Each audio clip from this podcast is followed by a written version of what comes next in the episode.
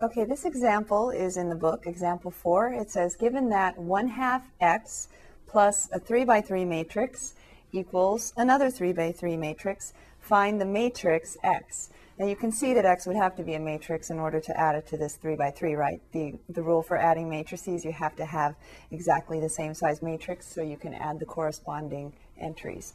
So we're trying to find x. And it's a lot like algebra, but it's algebra with matrices. So we want to isolate the 1 half x by adding the opposite matrix to the other side.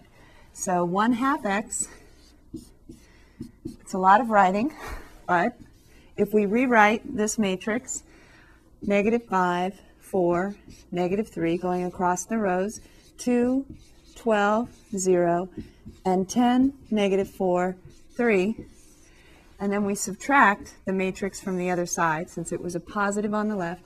We have minus 1, negative 2, 3, 0, 9, 13, 3, 5, 1.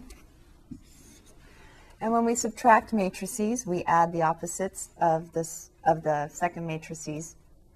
Say that again. When we subtract matrices, we add the opposite of the entries from the matrix we're subtracting. So we have negative 5 plus a negative 1 is negative 6. Positive 4 minus a negative 2 is positive 4 plus 2, so we have 6. Negative 3 minus 3, negative 6. 2 minus 0 is easy, 2. 12 minus 9 is 3. 0 minus 13 is negative 13. 10 minus 3 is 7. Negative 4 minus 5 is negative 9. And 3 minus 1 is 2. And so we have 1 half x, 1 half of matrix x equals this matrix. So in algebra, if you have half of something equals a number, say for example, easier problem, we're going to use that in a future section. 1 half x equals, say, 5. Then what does x equal? Multiply both sides by 2, and you get x equals 10. Half of 10 is 5, so half of x is 5 means x must be 10. So if we want to solve for 1 half the matrix x equals this matrix, then similarly we have to multiply both sides of the equation by 2. So we're going to do that.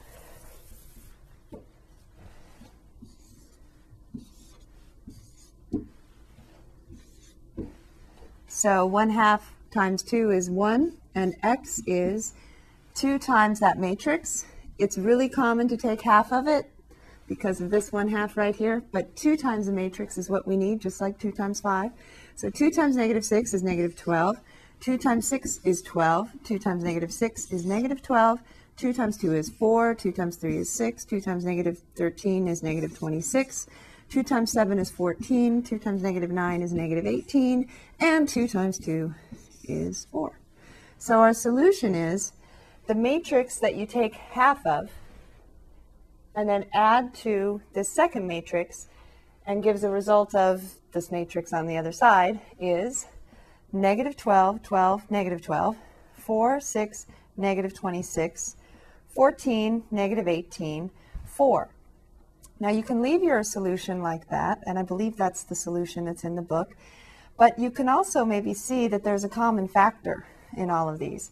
So if you ever notice that your answer looks different from what's in the book, it's possible that they factored.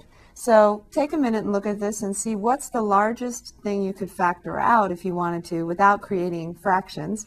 And then you might also think about what could you factor out and create fractions because that's also a feasible answer.